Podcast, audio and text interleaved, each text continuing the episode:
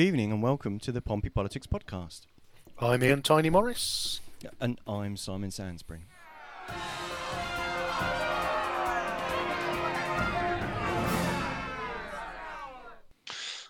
Good evening, Simon, and uh, another show. Gotta love the title of today. Voi Racers. You deserve credit for that one. I would if I was the one that invented it. Oh, you stole I, it. d- I did steal it. Um, it.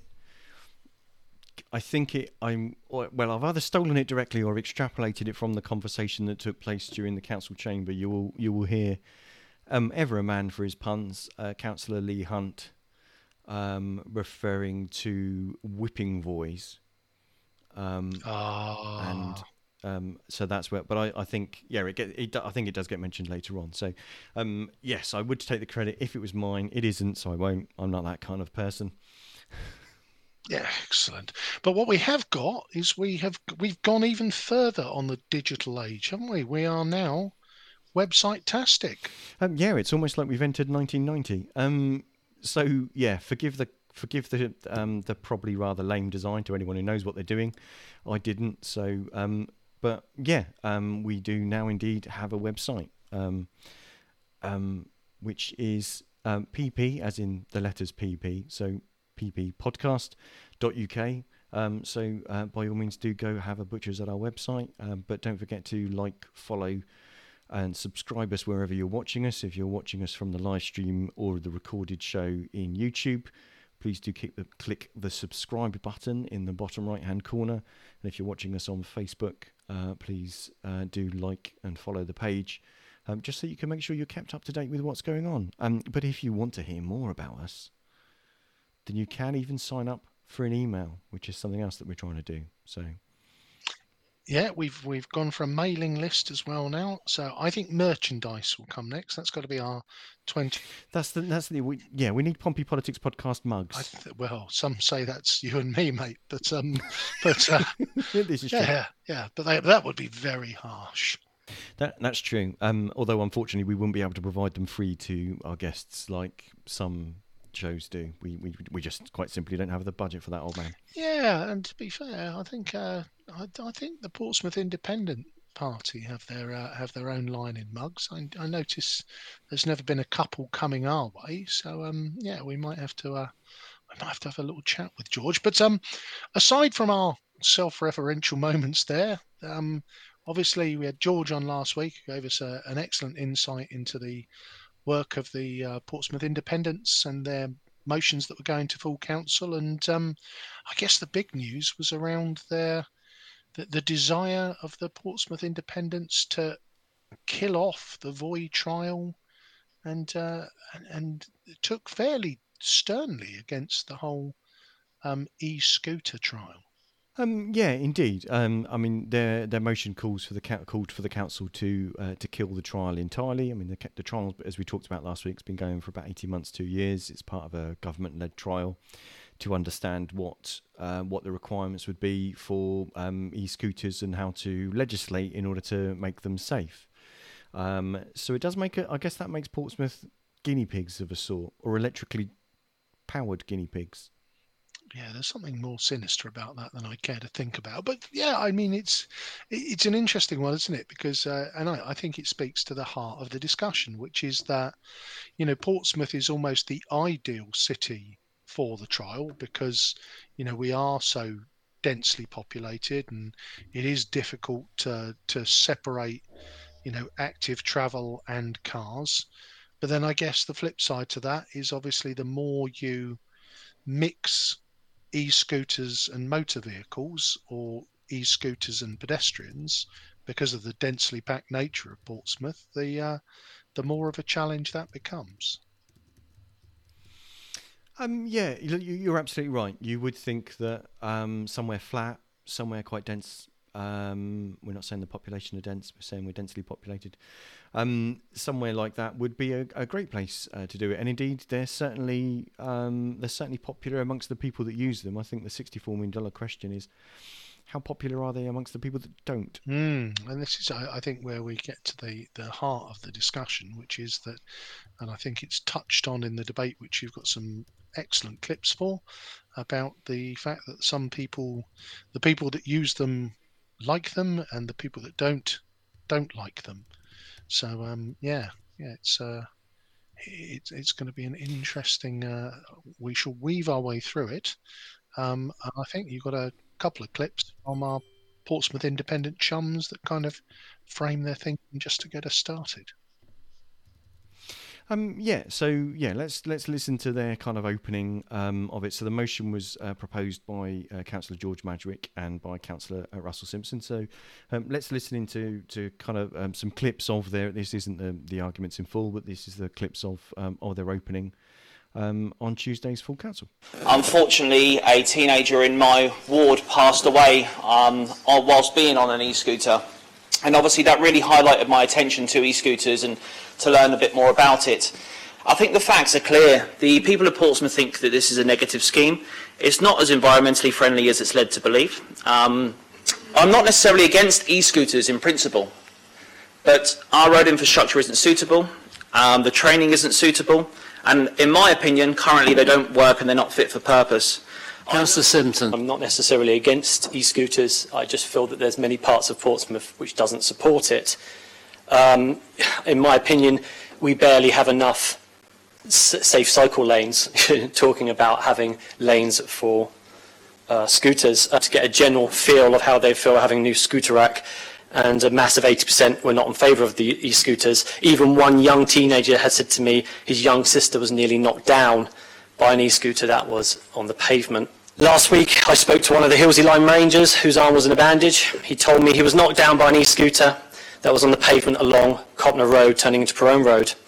Even on the way in this afternoon, I did encounter a near-miss scooter cyclist riding into the new road layout at Rudmore Roundabout. You know, these scooters aren't insured, and, and you know, I know that's always debate with cyclists, but you know, when you're knocking people down, and injuring them. A lot of email since with videos and photos of many scooters on pavements. Um, obviously, without some, even without um, helmets as well. But also, in some cases, I've seen adults with children on them mounting two on one, and it's just real concern that we can push this through without really looking at the whole scheme as a whole also maybe considering the difference between the infrastructure layout between the south of Portsmouth and the north of Portsmouth. Call upon Councillor Lee Hunt.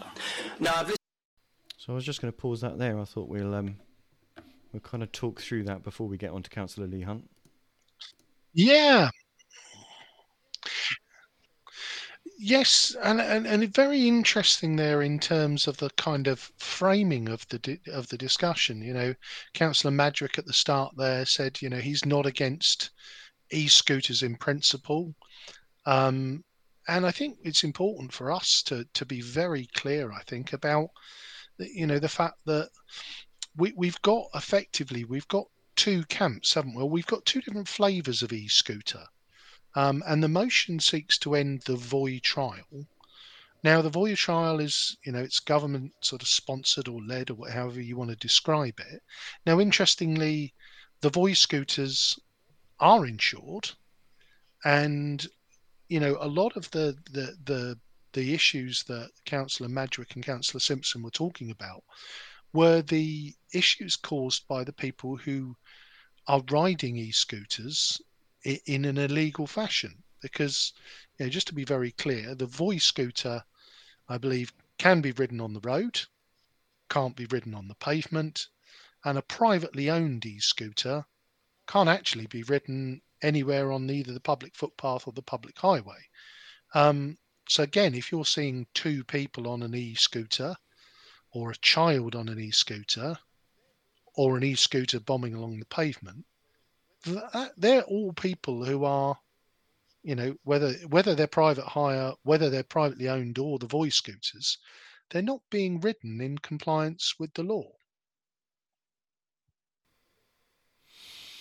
No, and I, and I think that's um, I mean that's a key distinction um, to understand. I guess from a visibility perspective, people um, people unhappy with how e-scooters are being ridden um, or used um, sure there'll be people that are unhappy with them outright and just want them to be stopped and banned entirely to kind of if you like to to put them back in the box um, quite literally, and send them back to Amazon or Halfords or other retailers are available. Um, but that's the that's the thing, and the council has come to, come to this in a, in a moment. Is is kind of the question of, but, but this motion doesn't seek to do that. It just seeks to stop the council-led scheme, the Voi scooters, uh, rather than do anything about the privately owned ones, which, are, let's be honest, are the vast majority. Yes, and I think it, it, is that, that there, there is almost a slight absurdity, isn't there, in terms of, you know, we, we've got a we've got an electric, you know, we, we we've had electric vehicles before, um, and again, I, I cast my mind back to, I'm guessing it was the early '90s and the Sinclair C5. I don't know whether you do you remember the device. I do that thing that had Yeah. a washing machine engine in it, um, and um, was very very low to the ground, so needed um, specialist um, flags put on the top of it to stop lorry drivers basically just pancaking you off the road, uh, well into the into the tarmac. Um, so uh, as um, as so often, to be fair, with Sir Clive Sinclair.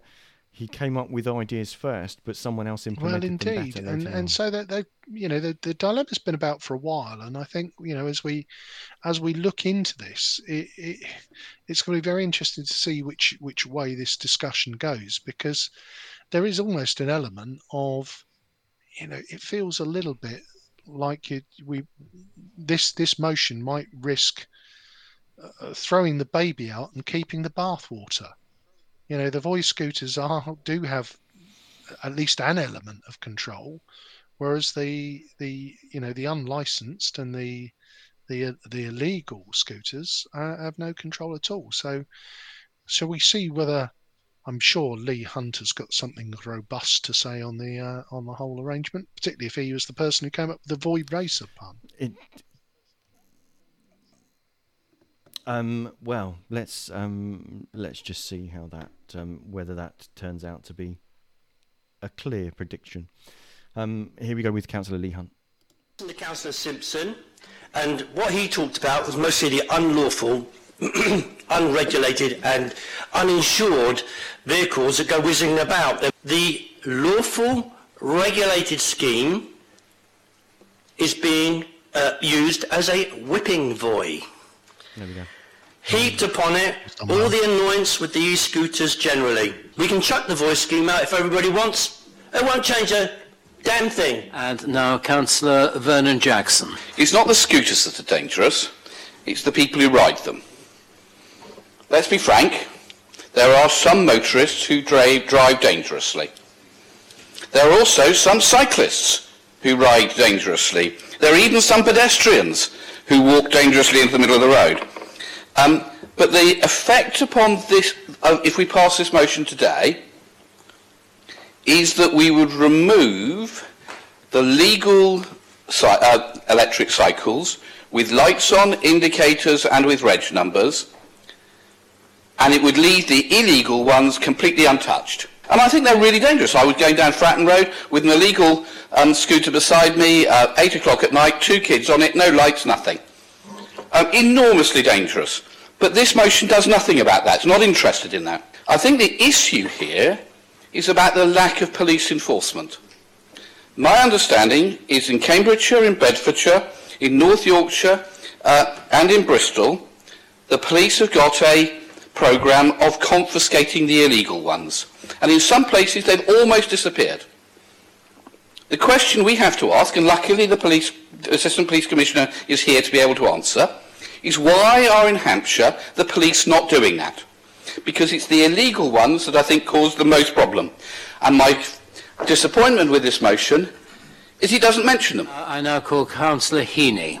I've changed my mind. I think the scooters have been an important way of changing uh, the way we move around the city and have been a valuable way uh, for many people. And unfortunately, the implementation of the trial has almost given a green light for people who think now, despite the law, despite what people are told, that it is perfectly okay to take privately bought e-scooters onto the road and ride them around just like anybody else.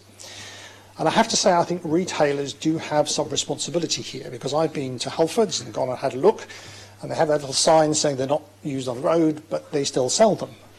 Now, in what other circumstance would we allow uh, some sort of implement vehicle to be sold for use when it was illegal on the highway? The government have already indicated that they are likely to legislate to allow for e-scooters. They've already given a fairly strong indication they want to create a new category of vehicles that will be uh, allowed. In a sense, I think this motion really misses an important point or an important trick, really, because what we should be doing is having a motion which sets down some clear standards that we would like to see if these things are eventually brought into being as legal vehicles. We deal with the insurance issues. Who deals with the insurance issues? The age limit for riding them, for example. But I think this motion would have been a real opportunity to do that, and I think it misses the point. I think Vernon Jackson is also right, is if we were to stop the trial tomorrow, it wouldn't stop e-scooters riding around the city. We would still have them. And Councillor Hunt raised a very important point, is that the police are not enforcing the law here in Portsmouth. I'm not quite clear why, because they do do it elsewhere. I recognise that the use of e-scooters is not the most serious crime issue that the police have to deal with. I fully recognise that. But a bit of high-profile activity around that would certainly send the message, going to the schools, the secondary schools, and giving the message out to kids that actually you shouldn't be riding these. I happened to pick up on the news, actually, from the 24th of April 2022, and they were reporting that there had been eight pedestrian fatalities and accidents in Portsmouth between June 2021 and April 2022. That is a serious matter. Um, clearly, the Voi scooters and the e-scooters are not at that level. Um, so I think the idea that we should ban things just because of accidents, we'd be banning cars if we did that. Because if you look at the accidents on cars, they're much, much more serious but we don't ban cars because we, we, we recognise that we have to try and do other things. There is no real purpose to ending the trial because it will not solve the problem that people are uh, trying to address. Uh, Councillor Weems. There are a lot of people using them terribly. I've seen it, I think everyone has. And, but there are a lot of people who use them well. Instead of just saying no, I would put forward a few measures and ways that we could actually make it better before we just turn around and uh, get rid of the scheme. Um, when I went to Budapest for my birthday in February, they they have the scheme there, and they do several things that I don't know if we do it, but we, we possibly do. They have a speed limiter on the app where you can't go over a certain speed until you've kind of proven your track record of being safe. In, in Budapest, they use a tracking system as well, where if you let's say you whiz by a and you're doing something stupid, all you have to do is just take a quick picture. Most people have the app in there, and you just quickly put the reg in, and then it stops that person um, from using the e-scooter over a um, certain period of time. That could be something that Voi could implement. And there are a lot of other safety measures that are, are definitely something that could be put forward. I've had several residents um, email me and say they think the scheme's brilliant. They use it to get to work. They use it. There's a nurse um, who I know, I won't name her, but she uses the scooter to go to QA because then she doesn't have to pay for parking. I just think if we can get the education right and have that track record of actually trying to implement safety measures, then we'll get somewhere. And then to Councillor Stagg. Okay, so I'm just going to, before we hear from Councillor Stagg, um, I'll just pause it there for a second. So, yeah, so there's, a, there's an argument that Councillor Weems is making there about rather than outright bans, let's regulate and manage the existing scheme that we have. And and I think there's there's a couple of really interesting points. One of the things I was a bit stunned by is Councillor Vernon Jackson channeling the National Rifle Association. The guns don't kill people, people do. The scooters don't injure people; it's the riders. I thought that was a strange, um, strange turn of events from Councillor Vernon that Jackson. Was, that was something Councillor yeah, Councillor Madgwick picked up on that later on. Does it is? Um, does he? So um, it, it, was a, it was a, it was a Trumpian thing to say. Yes. Um, in in that sort of respect, but but broadly, the the argument kind of seems to be, but we know there are people that use them well. We know there are people that use them badly, but there are people that use cars, cycles, skate skateboards well, and there are those that are complete idiots, and we have we have legislation and we have regulation that deals with poor manufacture or substandard manufacture. We have um, education and training that deals with responsible car use, and we have insurance mechanisms um, for car use. So, yeah, in that respect, is are we holding e-scooters to a different standard in the in the motion? And I, I think that's key. I, I mean, uh, Councillor Heaney, I can't believe he's a Labour councillor because he he always seems to talk with such good sense, um, and and and it always seems balanced. And I find myself listening to him and agreeing, which is always a worry for me. But anyway, um, I think that he makes a really great point. You know, the fact that that major high street retailers sell these scooters with their sort of little badge that says, "Oh, by the way, not to be ridden anywhere," with a nod and a wink. You kind of think, well, oh, really? You know, I I I, I do struggle with that, and it, you know, again, it, it's that element of. Uh, and the enforcement piece, I, that bit I really don't understand because I, I get that they're not, you know, I don't want police officers having to pursue them and do all that kind of nonsense. But it, it you know, the, the, the practice already exists. If you're driving your car uninsured and the police stop you, then the police will send for a recovery vehicle that will take your car away and for you to recover your car, you have to turn up with the appropriate insurance documents. And then you have to go to the car pound and you have to pay a sum of money, and it's not inconsiderable, and you get your car back. So there's an element of, well, you're not insured to ride that electric scooter on the road.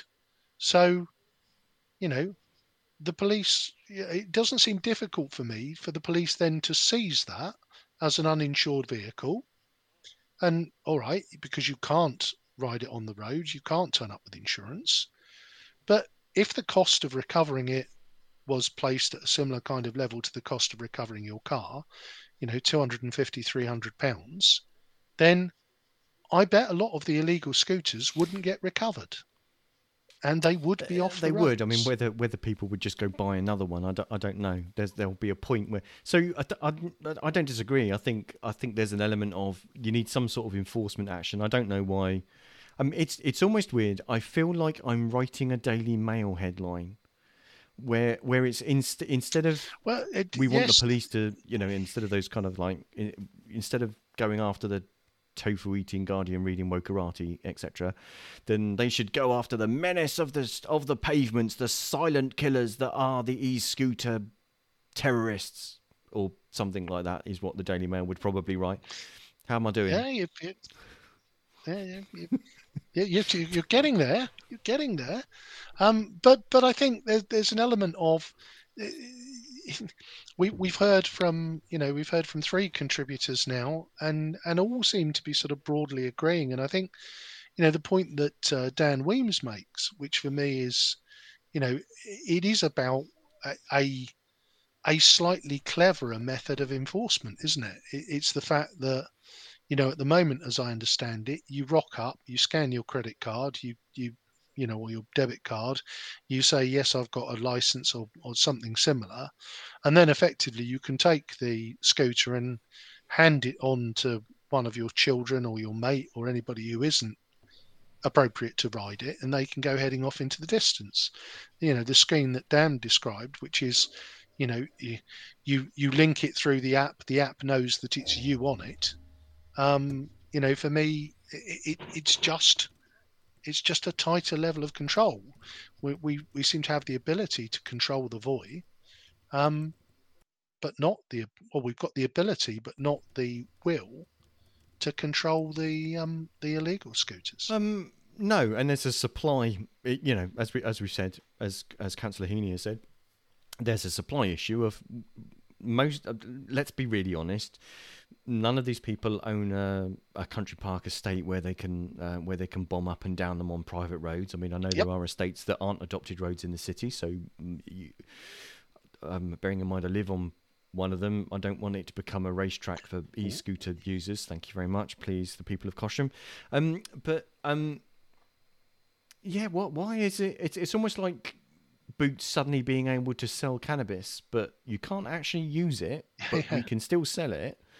Um, I, I mean, you could even you could even argue actually that um, car dealerships selling Ferraris that can do like 150 miles an hour, when let's be honest, most of the people that buy a Ferrari aren't going to be using them on a racetrack to be able to go to those sorts of speeds.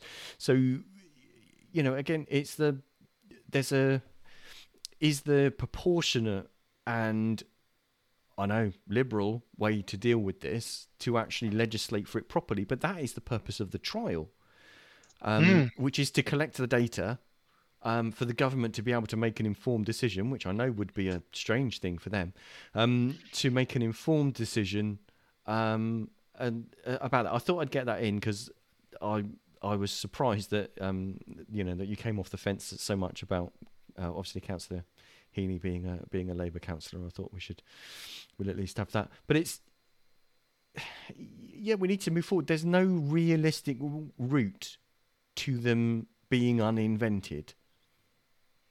No, no, I, I, and I think this is the, you know, thi- this is this this actually kind of speaks to the heart of of some of the transport issues that there are within the city, and and you know we've touched on it on this podcast before, and I'm bloody sure we'll touch on it again. We have got an island that is too full, and it's too full of cars, and ultimately the only way to make it less full of cars is to get people onto alternative modes of transport. And, you know, again, I think that's where these things having now existed, um, they're not going to unexist. So It's almost like you're you're channeling Councillor Lynne Stagg there. let's Um, let's hear from Lynne. So if Lynne Stagg and I are aligned, then good lord. Oh, we, I know you're you you should probably sit we- down. we um, just before just, just before just just before we do that, um, just to clarify, um, to rent a Voi e-scooter, you do need to be 18 years or ol- older, and you do need to have at least a provisional driving license, which must be scanned through the app when the rider rents their first scooter. So how people that aren't quite clearly aren't, because I've seen people using them that quite obviously aren't um, 18 or more, um, sometimes two at a time. Um, how they're managing to do it, one doesn't know. Are parents taking a snapshot of their driving license and allowing the children to update that as an image and, and upload that to the app? I don't know. Um, I don't feel it's probably a good idea for me to basically stand in front of someone bombing down the street, some two 14 year olds on a Voi scooter bombing down the street and ask them how they've rented it. I'll- It'll probably, I can predict what the response is going to be. Um, but let's, let, let's listen to listen to Councillor Stagg. Now, 35% of all car journeys in Portsmouth are for less than three miles. So if you can get people to use an alternative form of transport instead of their car, that would help contribute to cleaning up the atmosphere and um, uh, helping with climate change, uh, to fight against it. If we are to succeed in persuading residents to use their cars less, there needs to be a variety, and I stress the word variety, of different travel options available. Whatever people may think about e-scooters, they're not going to go away. But unfortunately, and this is where the crunch comes, they don't fit into any existing transport category so that they can be regulated. That is why the government introduced trial schemes so that they can learn from all the participating trial areas what are the problems and what needs to be put in place to ensure the, that e-scooters, their riders and the public are safe. And can I put in a few things here? There are no reports of anybody being knocked down by a Voi scooter. That doesn't mean to say it hasn't happened, but nothing has been reported to Voi or, or to me. Um, so we need to look at a number of factors. The manufacture of e-scooters, the standards of the materials and their construction, the headlights, they all need to have headlights, taillights, indicators, limited maximum speed, etc. And the Voi scooters have a limited maximum speed of 12.5 miles per hour. Councillor Weems. And uh, over that, the motor's cut out. They also have a GPS system. It's not as accurate as we would like. Theoretically, we would like them to cut out when uh, if people go onto the pavements, but it's not that um, fine, un- unfortunately. Um, but the Voi scooters do have um, all the other things. They need, to have insurance for the riders. Now, all the Voi scooter riders uh, are insured.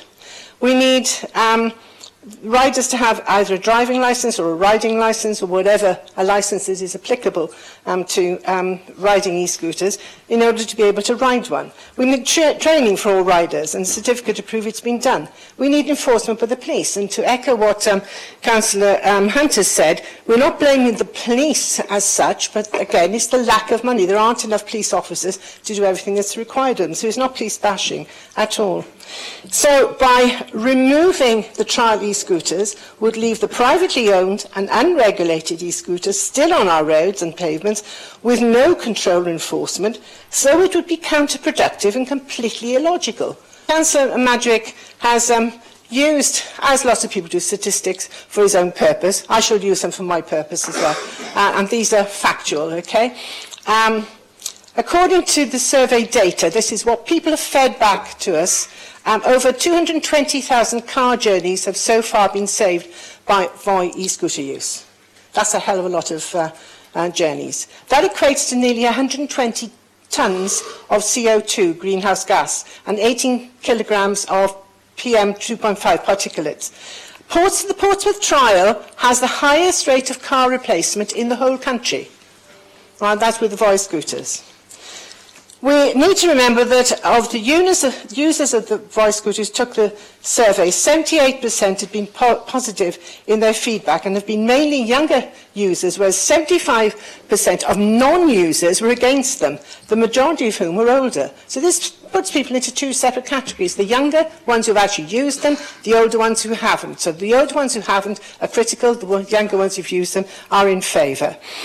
82% of people who've used the scooters think they shouldn't be banned, compared with 65% of older people who haven't used them. There is also evidence that the majority of those who are against them confuse the illegally ridden, privately owned scooters with legal Voi trial scooters.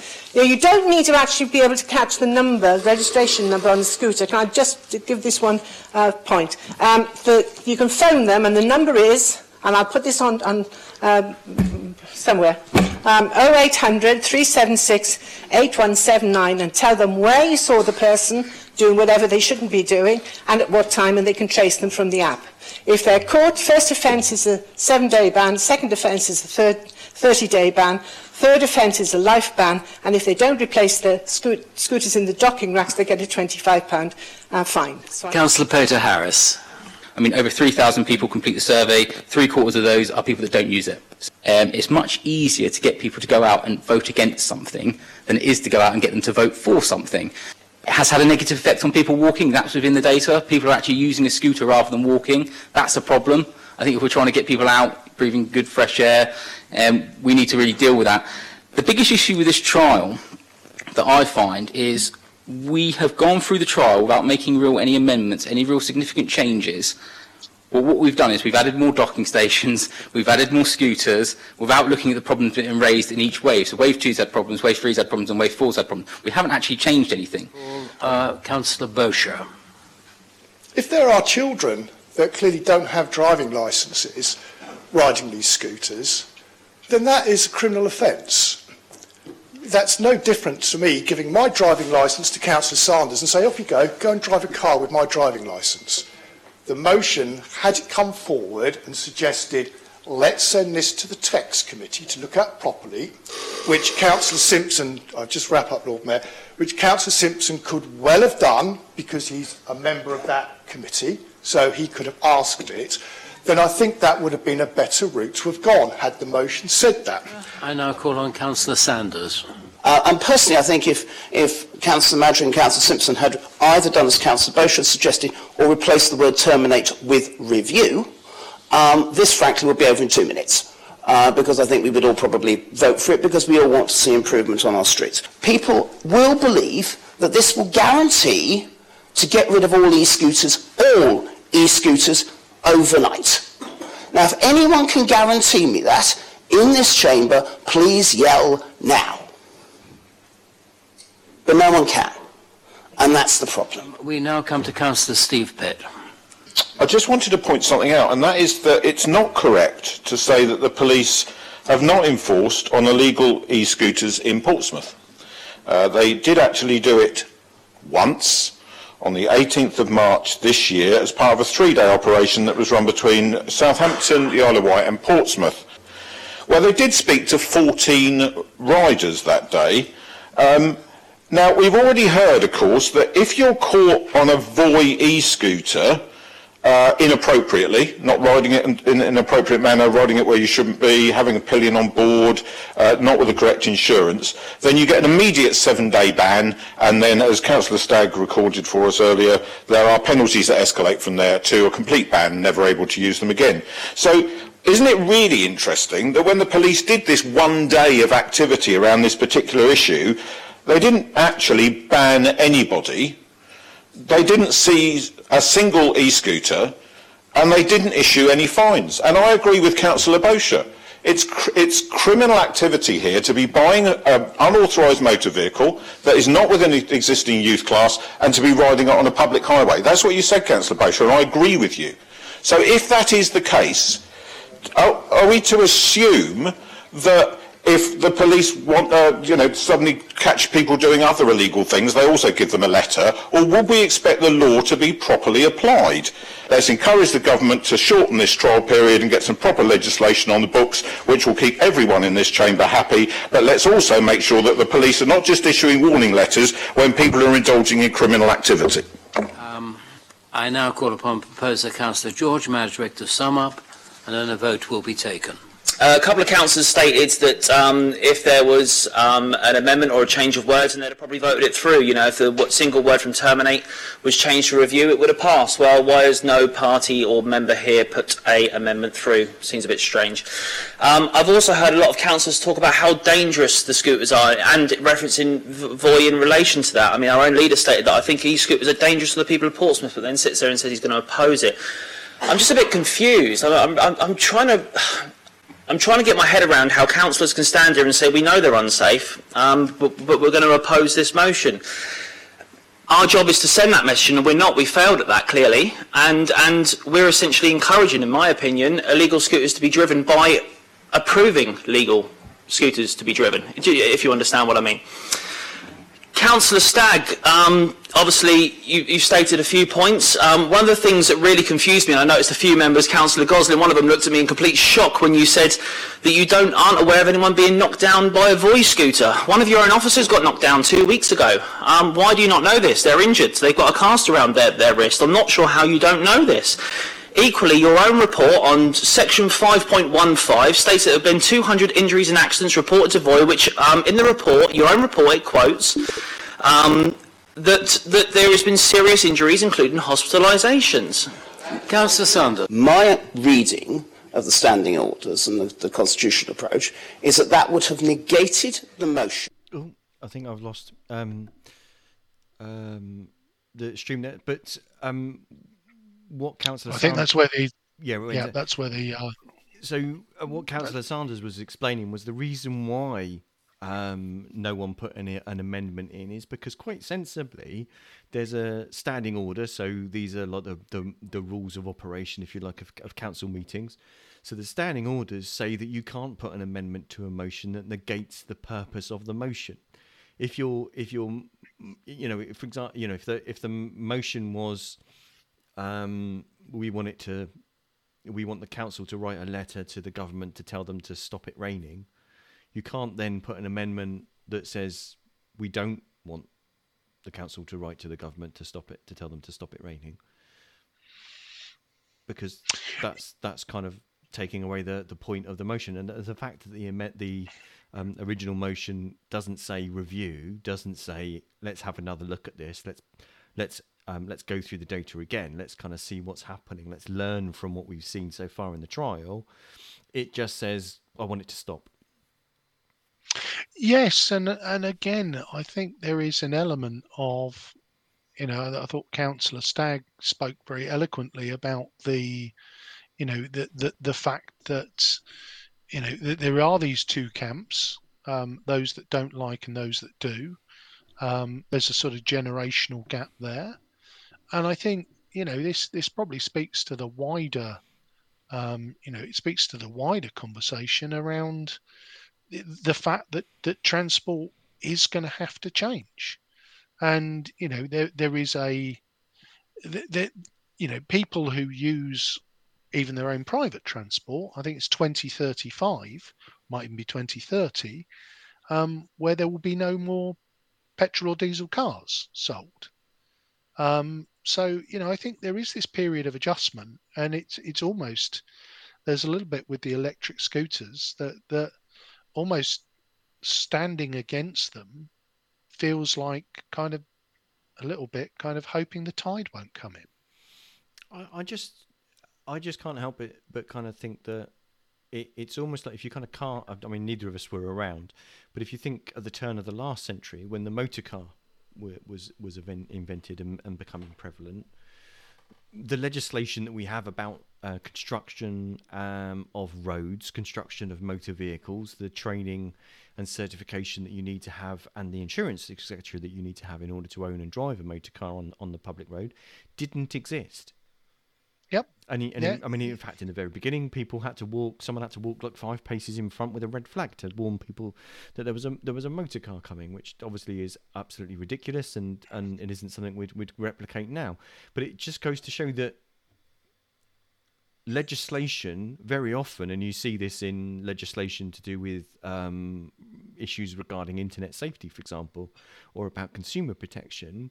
Legislation moves at a much much slower pace than the pace than the than the pace of invention um, mm. and actually some societal change that takes place because of technological um, advancements um, that mean um, that there aren't necessarily at the at the outset protections um, in place. So it, yeah, it, it, it it's a it's a shame because I think that there's definitely a conversation to be had about how can we make them safe or safer for everybody. That's not just the people that use them, but the people that share public spaces uh, with them.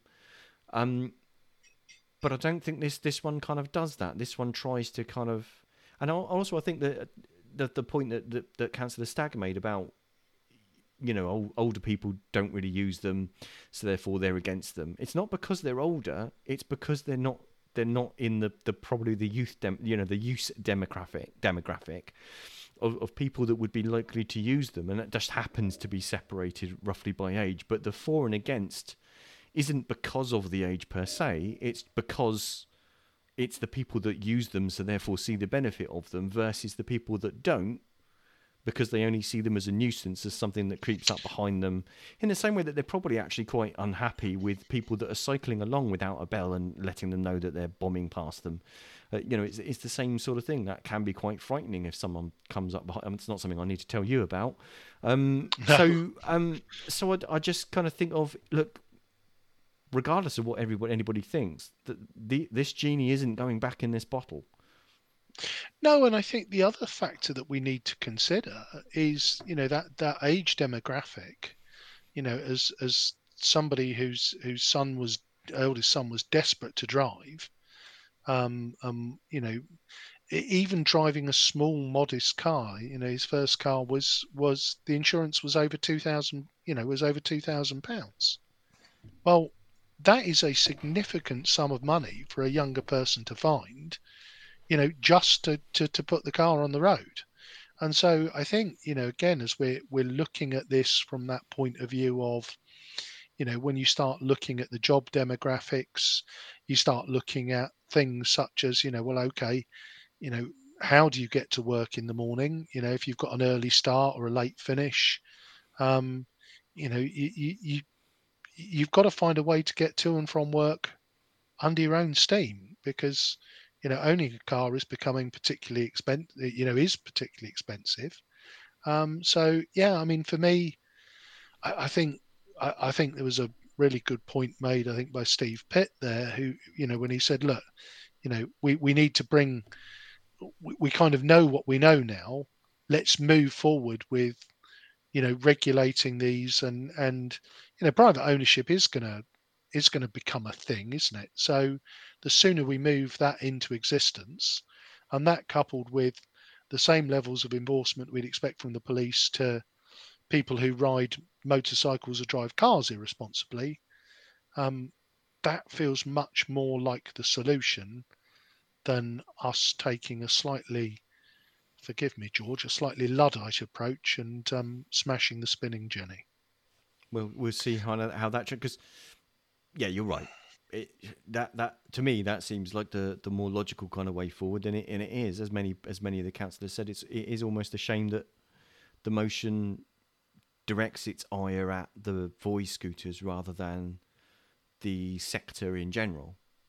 Um, Yeah, because I, I get the impression if the motion would have been this council calls upon the police to take a zero tolerance approach to unlicensed and illegal e-scooters, you know, because they are, you know, they're, they're having an adverse effect on the safety of the people of Portsmouth and are colouring the perceptions of the legal and valid Voi scheme. I get the impression that one would have would have thundered through. Yeah, I, I think it would have would have sailed through. Um, I mean, this one as it as it was, the motion was lost. Um, there were five votes for, twenty six against, and six abstentions.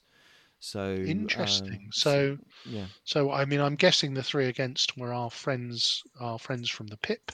So uh, it looks like not everybody followed party lines on this one, and um, No, so the yes, the the the um, I, I don't think there was a recorded vote actually on it. So, um, but yeah, you, you can imagine it kind of going that way. But it, it's it's one to it's one to discuss, and it's and it's there's a there's there was a conversation to have, but considering that and considering unfortunately the, the limitations of of the wording of the amendment, it was still an hour fifteen debate about actually how how to manage this transition to a, a vehicle type that our laws and our roads are not prepared for.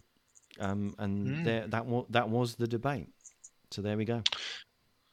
And and so the the Pips didn't uh, didn't win out on that one. They they had another one in play, did they not? In terms of we touched last week on the the roads of Paulsgrove. Yes. and so uh, and the fact that they um perhaps weren't getting quite the attention that um that uh, George very rightly felt they deserved. Yeah, so um, with regards to that one, it, it mentions specifically some roads in Paulsgrove that um, that are actually of a concrete construction and have a, a tarmac topping that's deteriorated over time and therefore become kind of quite uh, quite broken and uneven and therefore difficult to uh, drive on uh, and a concern to to residents. Um, so so there's a point there, but it I mean um, the motion uh, talks about. Um, uh, talks about basically the roads of Paulsgrove not really getting uh, getting the same look in as, as other roads in the city, and that residents there are unhappy seeing uh, seeing near constant road improvements in, in the south of the city when they don't seem to see uh, kind of something something similar in their neck of the woods. Um, Councillor Stagg, who's the cabinet member for traffic and transportation, uh, talked through some responses to explain that um, that uh, all of the roads in the city are on like a four-year cycle of them being inspected by the contractor Colas.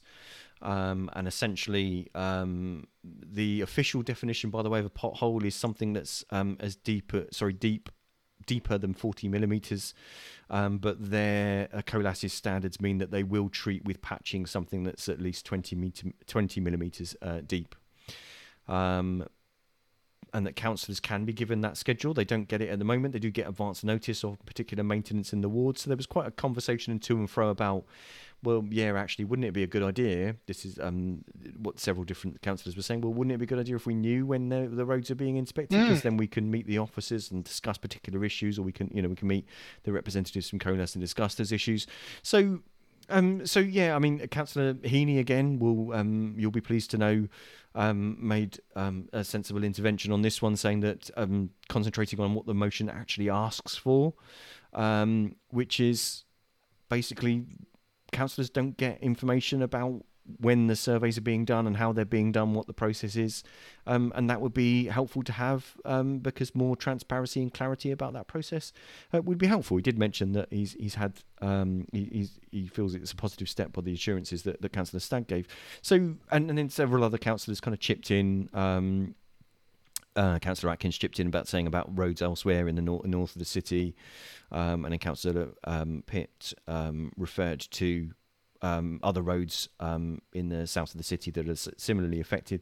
But the issue with uh, Chedworth Crescent um, is again it's this concrete construction. Um, but he spoke to there being um, 84 roads of a similar construction within the city, um, totaling a to- totaling 24.6 kilometres.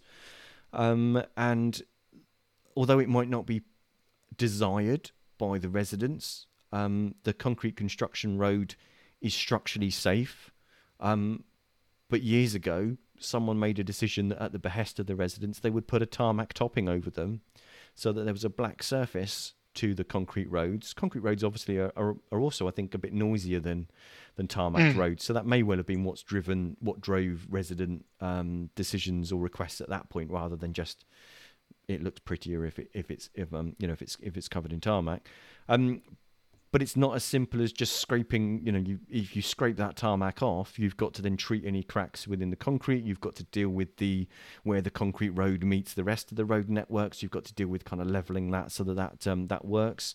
Um, and his calculations were that to do that across the 84 roads in the city would cost about four million pound. Um, and there are better things to spend public money on than basically scraping back a load of roads um, that are like that. And in the meantime, the um, the, the Colas contract is obviously up for re- up for review in about seven years' time. So, and rewrite it, asking the cabinet to rewrite the contract on the fly. Um, that people should be very very careful about the can of worms that they're opening. So, yeah, there was there was quite a Mm. conversation there about how sensible the contract was, um, about how you know um, about in hind- I guess in hindsight it's very easy to kind of pick that apart, but there was a bit of exchange about that not being done very well. Some, to be honest, some some quite heavy accusations about that um, uh, about that being um, not very well intended. Um, and um, and the Lord Mayor in the end actually asked that um, that particular part of the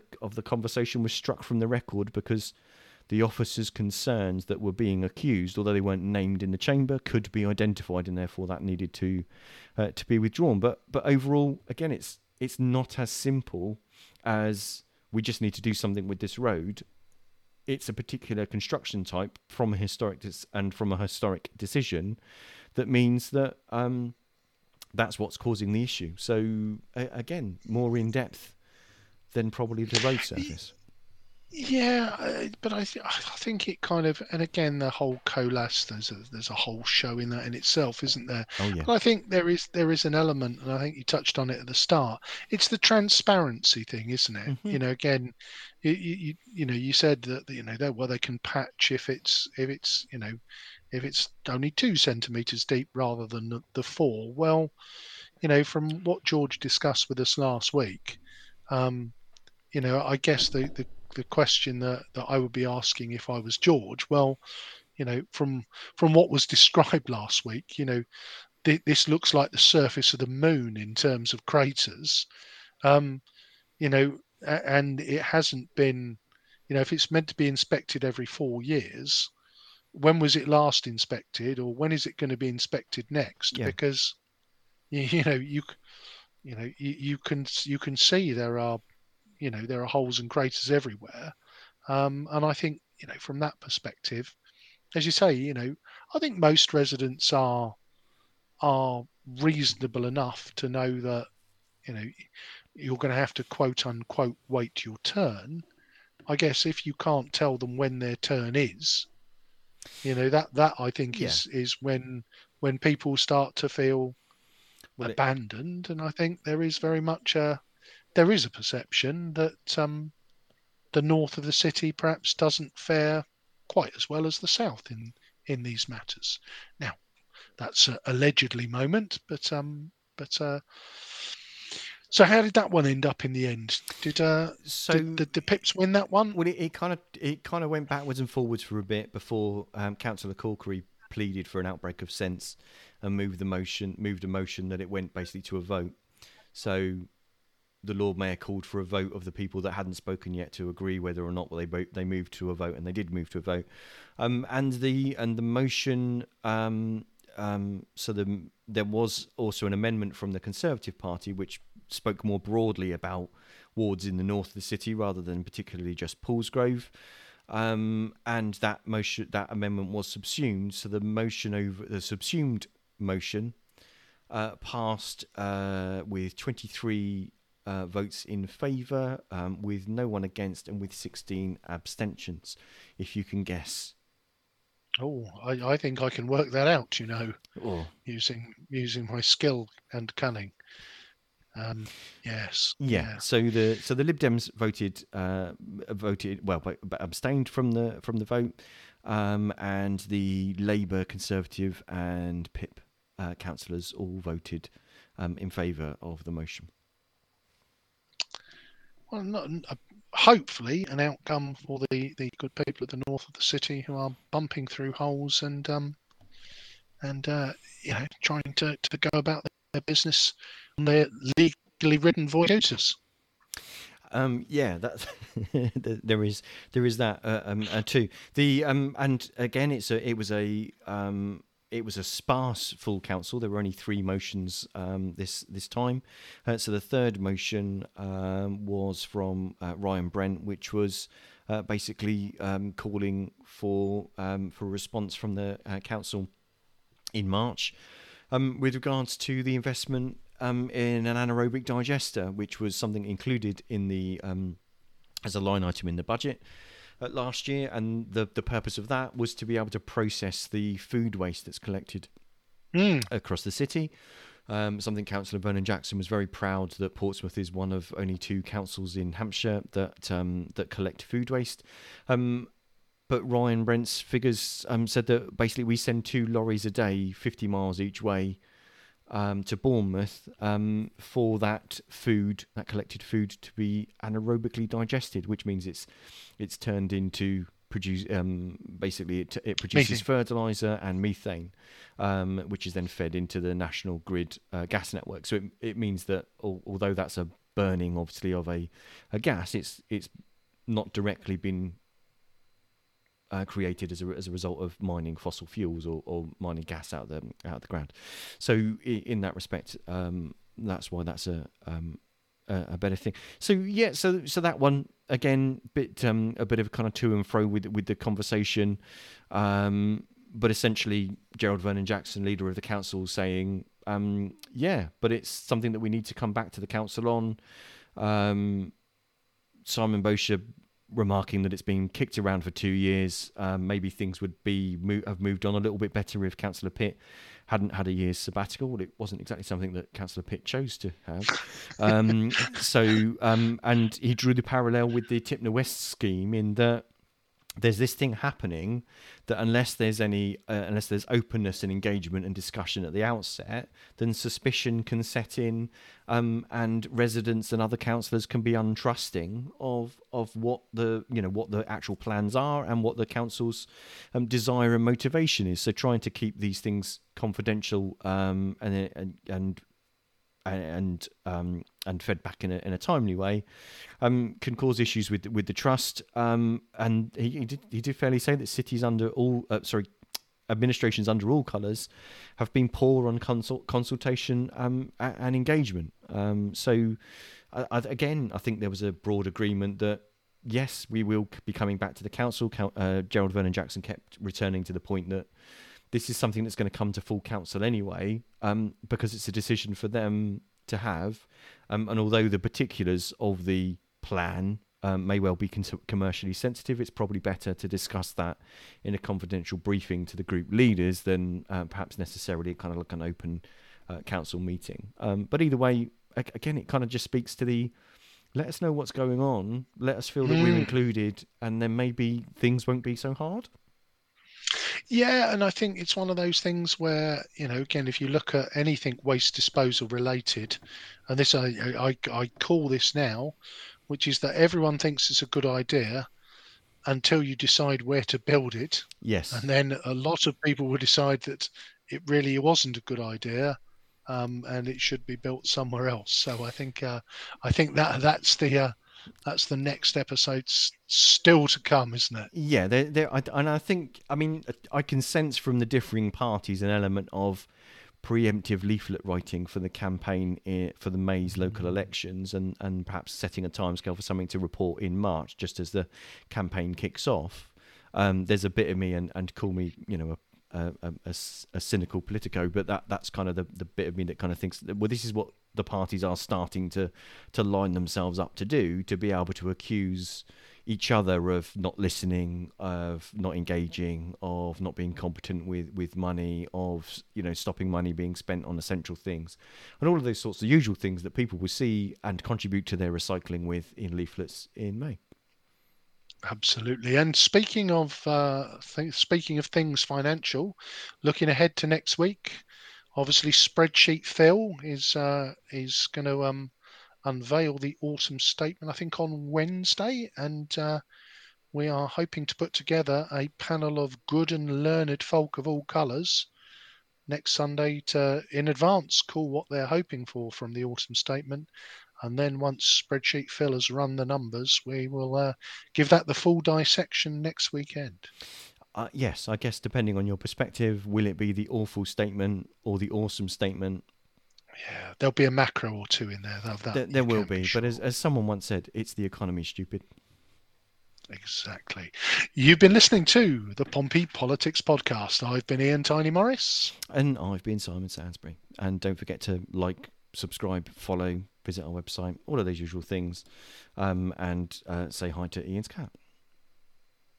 And my cat has been Enid Blyton. There we go. A learned friend.